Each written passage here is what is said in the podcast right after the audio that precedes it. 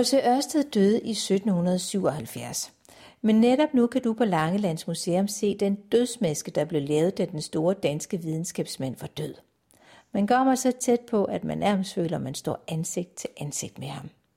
Masken kan kun ses i begrænset tid, for den er udlånt fra Frederiksborg Museum, og den skal hjem igen til oktober. Men nu kan du blandt andet høre, hvordan det går for sig, når sådan en unik genstand skal ind i en udstilling. For det kræver lang tids forarbejde, og det kræver en montre, der er topsikret mod indbrud og tyveri. Konservator Timon Schølk og museumsinspektør Cecilie Bønnelykke de fortæller nu om maskens vej til Langeland. Men allerførst skal vi have styr på, hvad en dødsmaske er. Det er et øh, aftryk af en afdøds ansigt, og oftest så er det jo noget, der bliver sådan ret kendte mennesker til del. Øh, og her er det så altså et, et øh, aftryk af H.C. Ørsteds øh, ansigt, som er blevet lavet ja, umiddelbart efter han er åndet ud. Øh, så har man simpelthen lagt en maske af voks hen over hans, øh, hans ansigt, så har man taget den af, og så har man fyldt den her voksafstøbning med, øh, med gips, og så er det altså det her gipsaftryk, der, der ligger tilbage nu. Og hvorfor Ørsted er endt i montren her i jeres udstilling Historie om Langeland, det får du lov til at fortælle mere om lige om lidt, øh, Cecilie. Men indtil da, så skal vi lige have fat i dig, Simon Schultz. Og du er konservator her på Langelands Museum. Og inden sådan en dødsmaske ender i en montre, så har den jo været igennem dine hænder. Hvorfor er du i spil, øh, når, sådan en morgen, eller når, når, når den her maske skal ende dernede? Hvad er det, der er din opgave? Min opgave er sådan set at øh, sørge for, at masken kan komme fra ejermuseet, i det her tilfælde Frederiksborg Slot, til os, uden at det tager skade. Altså vi er jo simpelthen forpligtet som øh, museum, men også som konservatorer, at bevare tingene jo øh, længst muligt, bedst muligt. Og i, den her, i det her tilfælde har det jo været en længere proces. Øh, der er Langelands Museum udtrykte sit ønske om at få masken til udstilling til Rudkøbing – så sender man simpelthen et forspørgsel til, til ejeren, som så kommer som regel med en liste af krav, som vi skal kunne opfylde for at få lov til at låne masken. Øhm, og der står en masse ting om transporten, om øh, klimaforholdene på udstillingsstedet, om sikkerhed på udstillingsstedet, hvor vi simpelthen så redegør for, hvordan har vi tænkt os at vise den her maske frem, Øhm, og hvad gør vi for, at den bliver øh, tilgængeligt for publikummet, men også beskyttet? Fordi alt øh, går jeg ud på, at øh, museumsfolkene vil gerne vise tingene frem, og konservatorerne skal sørge for, at det sker under forsvarlige øh, forhold. Øhm, og så var det i det her tilfælde jo nødvendigt, at øhm, vi betalte simpelthen et, et specielt øh, fragtfirma, til at køre til Frederiksborg Slot, og så møder de øh, der en kurér, altså en person, som ejermuseet øh, udpeger, som har pakket masken i en dobbeltkasse i det her tilfælde, fordi det er gips, så det er selvfølgelig følsom overfor stød og øhm, øhm, rystelser. Så det var simpelthen en kasse i en kasse, hvor det hele var polstret så at alle rystelser ikke vil gå ud over selve genstanden. Og så har kureren også skrevet en, en rapport over tilstanden, som den maske havde, da hun afleverede den. Når hun så kommer med fragtfirmaet, så ringer de på her, og vi åbner op og har forberedt øh, en speciel montre, også kaldet en, en sikkerhedsmontre, hvor masken så skal ned i. Men først skal vi gennemgå øh, protokollet, og vi kigger på genstanden sammen. Så jeg skal bekræfte over for hende, ja ja, vi er enige om, sådan så masken ud, da den bliver afleveret. Og når vi så leverer den tilbage, så skal der ikke være nogen ændringer. øhm, og så er korean og mig faktisk sammen om at placere masken i montren så hun kan også øh, overbevise sig selv om, at det er gjort forsvarligt. Og så har vi simpelthen lagt den på plads og sørget for, at montren bliver lukket godt og grundigt. så der er ingen mulighed for, at folk kan røre ved masken, men stadig kan se den, men at der heller ikke er fare for, at at nogen kunne blive fristet til at ja, benytte lejligheden her i Rudkøbing og ja, lige uh, tilegne sig den her specielle genstand. Ja, for det skulle netop til at spørge dig om. Det er jo en kæmpe montre, som masken den ligger i lige nu. Ja. Øh, og du siger, det er en sikkerhedsmontre. Ja. Kan jeg åbne den? Altså, vil jeg kunne gøre det? Øh, det vil du ikke kunne alene, går jeg ud fra. Du skal have, du skal have specielt værktøj med. Og øh, man gør det, det kan jeg selvfølgelig ikke oplyse her, hvad der skal til for at kunne åbne øh, montren. Men når man ikke har en nøgle til den, og ikke har de specielle ting, så man kan komme ind til nøglehullet, så er der jo kun øh, vold. Og sikkerhedsmontren er simpelthen designet til at kunne modstå et øh, voldsomt angreb i en vis øh, rumtid.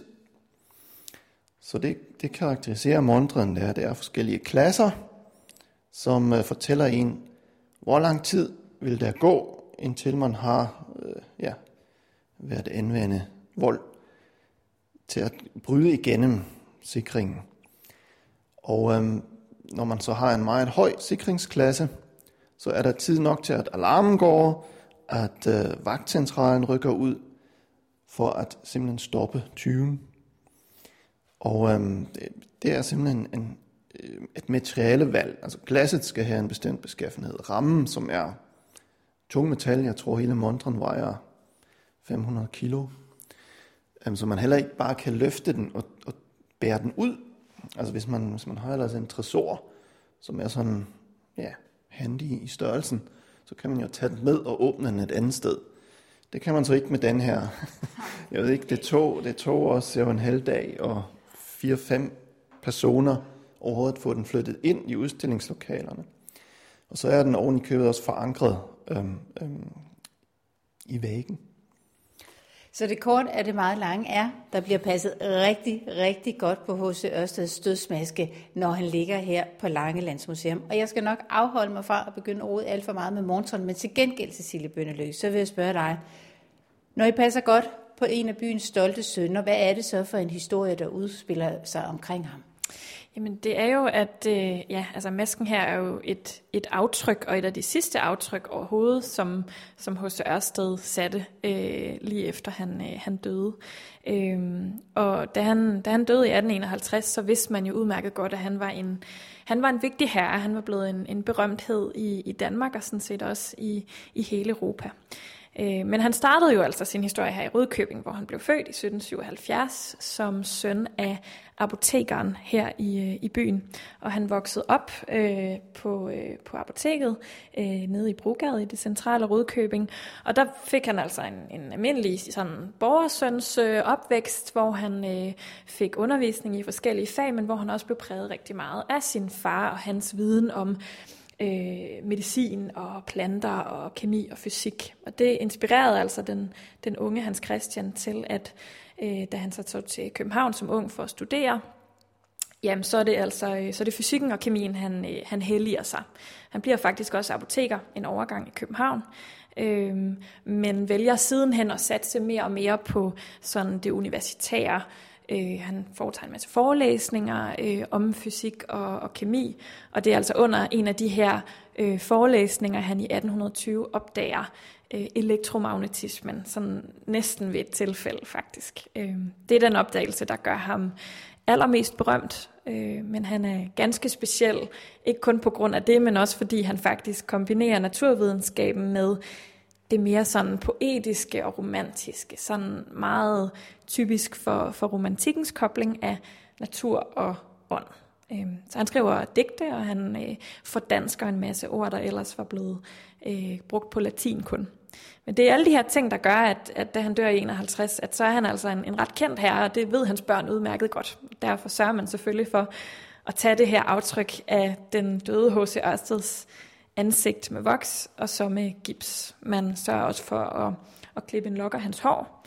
Øh, og det er altså det er sådan nogle døde praksiser, som man kun gør med, med mennesker, når man godt ved, at de er øh, ret kendte, og at det er vigtigt at bevare sådan en lille stump af geniet for eftertiden. Kommer han tilbage til Langeland? Øh, det gør han, men ikke for at bosætte sig. Han, han tilbringer resten af sin tid i København og også rundt om i Europa, hvor han foretager en, en masse rejser. Men han kommer tilbage på besøg, ja. Og lige nu er dødsmasken i hvert fald på besøg. Når den nu skal tilbage, hvad skal der så ske med, med masken? Så formoder jeg jo, at du ikke bare kan stikke afsted med den. Så skal selv samme kurér vel på en tur bare den anden retning. Ja, det bliver sådan set den, den omvendte proces. Øhm, vi har masken jo faktisk kun i tre måneder, så det er virkelig eksklusivt, at vi kan få lov til at præsentere ham her. Så det er allerede under udstillingsperioden, at øh, vi skal have kureren øh, på besøg igen, og selvsamme øh, fragtfirma.